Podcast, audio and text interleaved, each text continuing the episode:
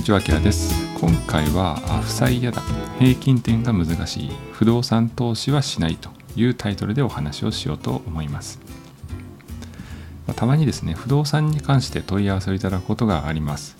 で、不動産投資はましないんですかと。まあ、これだけ資産があれば、まできるでしょうっていうお話をたまにいただきますが、まあ、今はしてないです。で精神的に負債をね抱えたくないっていうのがまず一つとまた株式投資と比べると、まあ、平均点を取るのが株式投資よりは難しいんじゃないかなっていうふうに思っています。なのでこれが不動産投資を今はねしていないということです。でただ将来的にはしたいなと思っていますし言い換えると、まあ、勉強途中という感じです。まだ自分自身が納得できるところまで、まあ、勉強できていない。まあ、勇気が踏み出せないっていうところなのでまだねちょっと今やっていないです。なので、えー、不動産投資を全面的に否定するわけではなくてむしろしたい。ただ私はこういうところがちょっとまだ気になっていて手は出せないっていうですねその現状をありのままお伝えできればなと思います。多分ですね同じような悩みを抱えている方はたくさんいらっしゃると思いますので、まあ、ぜひ、まあ、私はこう考えているとかですね特に不動産投資をもうすでにやっているっていう方はぜひコメント欄でいろいろ教えていただけると助かります。はい今日の内容はまず一つ不動産投資をしない理由ですね。で今自身ですね、えー、株式投資はもうやっていますんで、まあ、その株式投資と不動産投資をま比較してみるとどう感じてますかっていうのをありのままお伝えできようと思います。でまたもし不動産投資をするとしたらということで今ねそのプランはある程度考えております。なのでそれをご紹介しようと思います、まあ、この動画から分かることとしてはあなたが不動産投資にふさわしいか、まあ、想像できるということ、まあ、2つ目は不動産投資の概要をある程度把握できるということです。はい、私は本業会社員でございまして、隙間時間で投資、またクリエイターとして活動しています。で資産は8桁になってきていますがまだ不動産投資というものはやっていないです。で家族構成5人家族でして、えー、子供が3人そして年間生活費はだいたい300万円ぐらい月20万から25万前後で、えー、暮らしておりますはい。で、ノートやっております。ノートの方ではですね、投資家の裏側として、株式投資で普段やっている売買っていうのをですね、即日または翌日に公開しております。まあ、なんでそれを買ったのかどういう判断で買ったのかというものを記事にしておりますまたそれ以外にもコラムなどを書いておりまして月4本以上は記事を公開しています月額300円と非常に気軽に遊びに来ていただけると思いますし初月無料にしておりますのでぜひ概要欄から遊びに来てくださいはい。では本題に入っていきましょう。参考になりましたらぜひチャンネル登録、グッドボタンよろしくお願いいたします。なお投資は自己責任自己判断でお願いいたしますそれでは始めていきましょう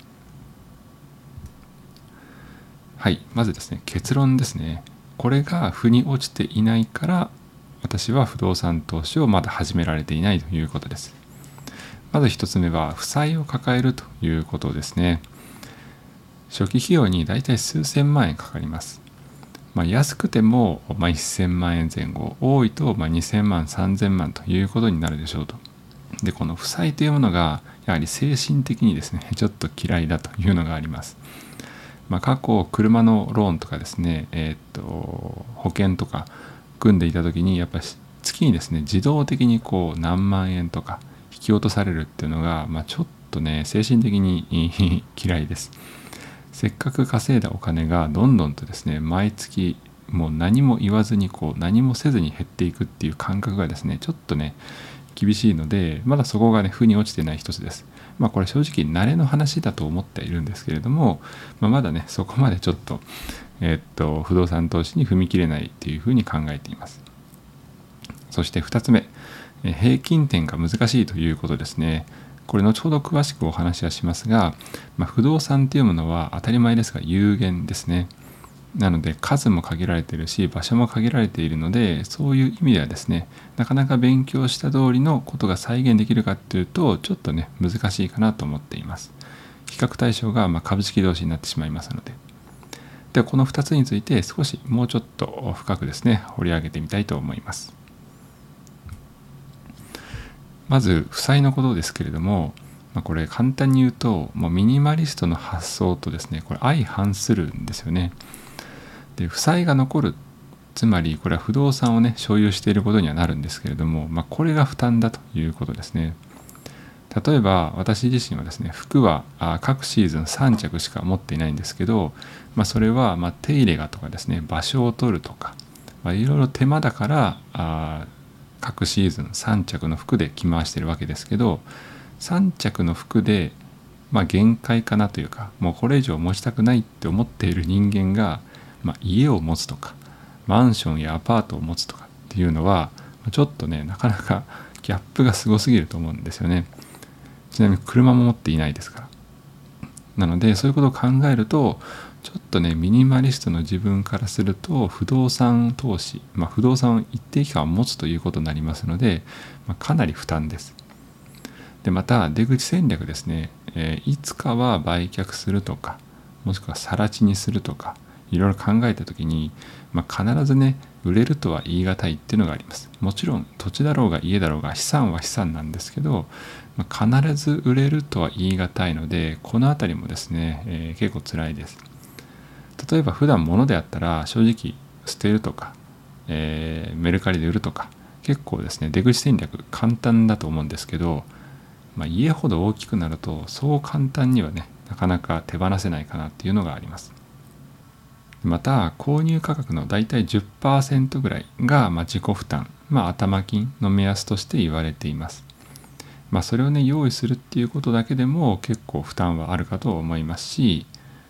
で実際負債を抱えてですね、えー、1000万とか数千万円買うとなると、まあ、それの10%でもですね結構大きいと思います。でまた負債が残るということを考えると、まあ、繰り返しになりますが、まあ、負担になりますので、えー、物理面でも精神面でもなのでこの辺りがちょっとまだ手を出していないという理由になります。そして2つ目、えー、有限だということですが誰かと同じリターンっていうのは、まあ、ありえないわけですね。不動産なので同じ場所そして同じ建物そして同じ時代背景こんなことは起こりえないので株式投資よりは再現性がね低くなってしまうと思います。まあ、株式投資であれば私自身がですね今例えば S&P500 に連動する ETF を買ったとしてもこの動画をごえご視聴いただいているあなたもほぼ同じ時期に買えば、まあ、リターンは同じなわけですね。でそれは本で学べばあ学んだ通り今ね私と同じようにやったとしても同じリターンが出てくると思います。ただ不動産はそうはならないということですね。例えば東京のホニャララ区のところに何かを買いましたと言った時にほぼ同じ場所で同じ建物で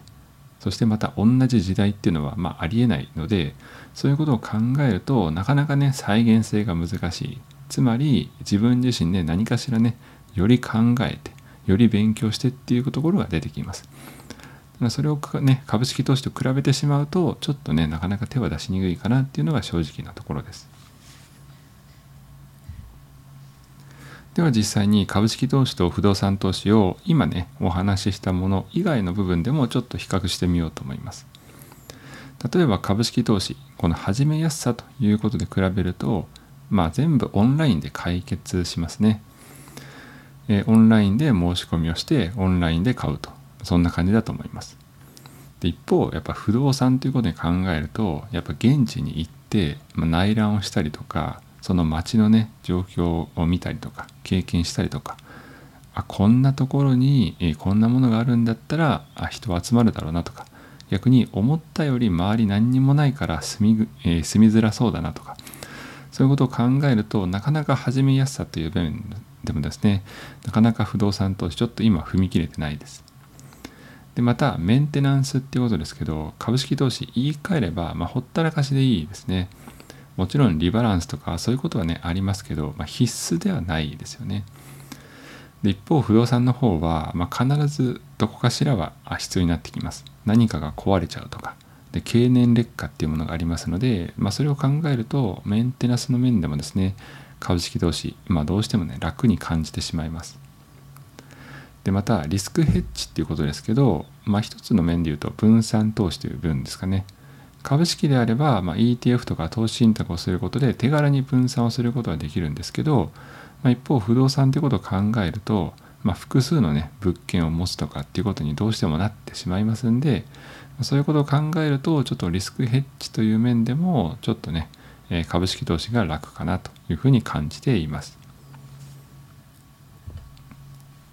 まあ、ただとはいえですね、え不動産投資できることはあるんじゃないかなというふうに思っています。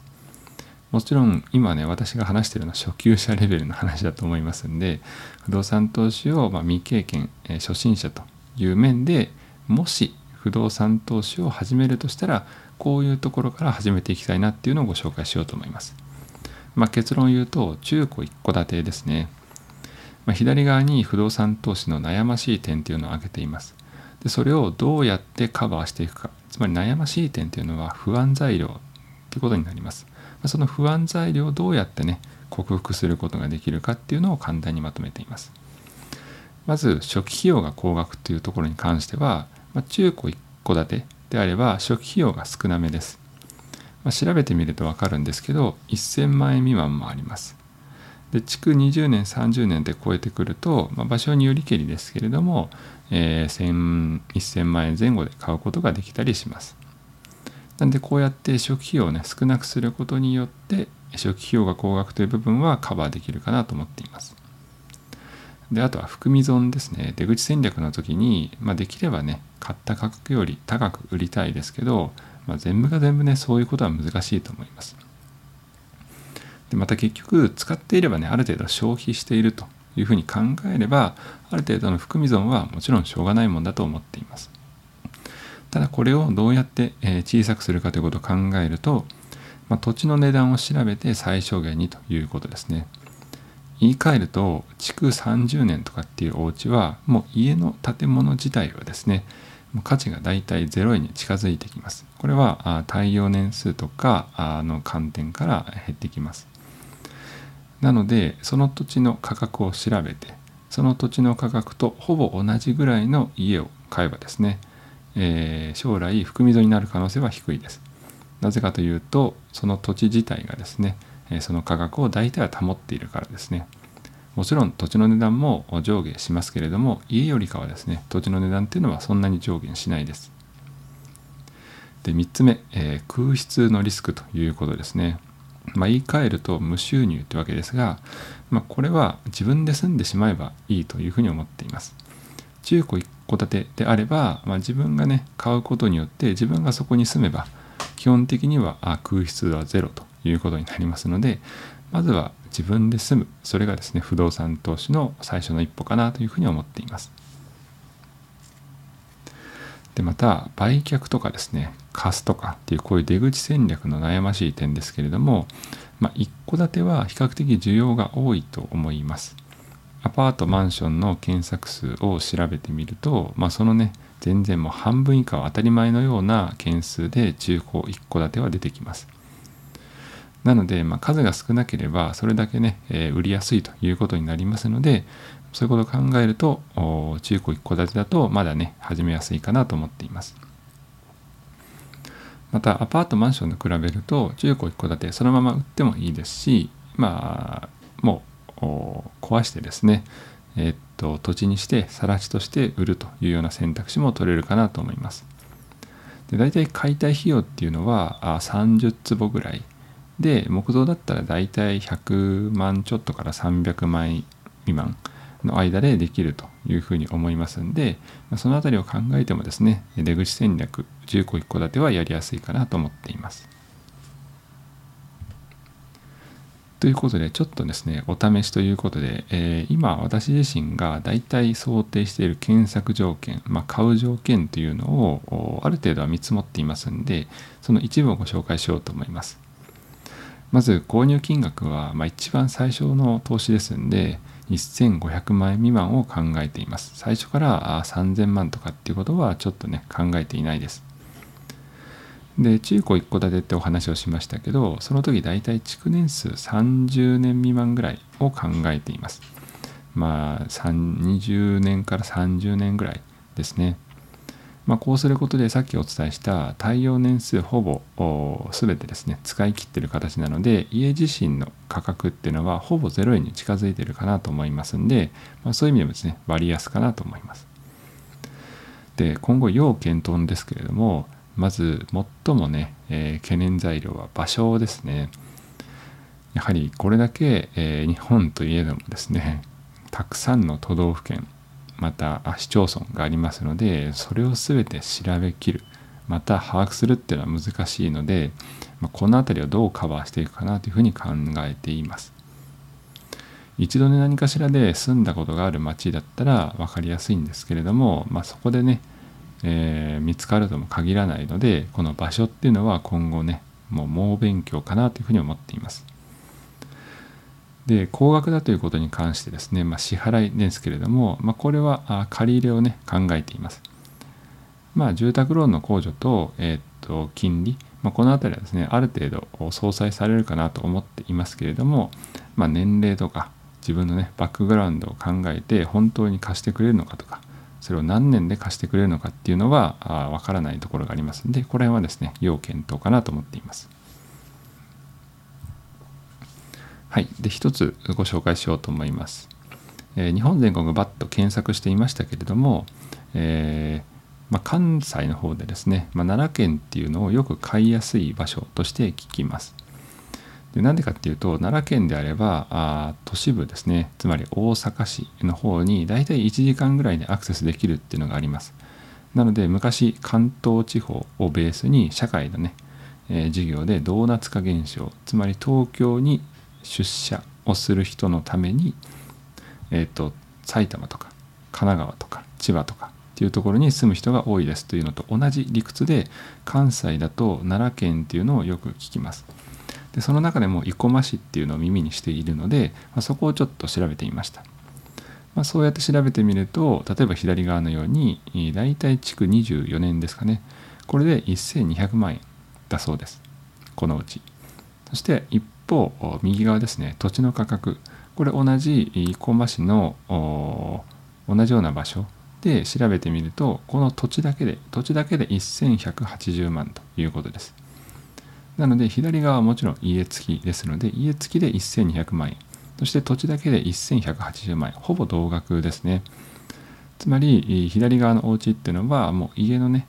価値っていうのはほぼ多分ゼロなんだろうというふうに思います。まあ、ただもちろんこの場所に行ったこともないですし、えー、どれだけのね周りに何があるかっていうのはあこのウェブ上でしかわからないのでこれがね本当に、私の判断が正しいかどうかっていうのはわからないんですけれども、まあ、こういうふうに検索していくことで、えー、どんどんと不動産投資の、ま、候補というのは今後どうですかね、まあ、5年以内を含めて始められればなというふうには思っています。はい。ということで、え、今日の結論ですね。まあ、慣れてしまうと簡単なんでしょうけどねと。まあ、ただやっぱり柔軟性の低さは覚悟するしかないというふうに感じています。で各市町村の人口推移はデータの信頼性などに不安があります。なかなかね、調べてみても出てこないんですよ。まあ、ただし、まあ、土地っていうのはですね結局資産になることは理解できていますんで土地だけになったとしてもある程度のね金額で売ることはできると思っていますつまり1000万円で買ったとしてもですねその土地が本当にね0円になってしまうっていうことはないと思いますんで、まあ、多少なりとも数百万円ぐらいにはなるかなというふうに思っていますまあ、そういうことを考えると不動産投資いつかはですね始めてみたいですし、まあ、住まいというのはね生涯にわたって関連するものなので、まあ、この辺りの知識というものは少しずつ増やしていきたいなというふうに思っています。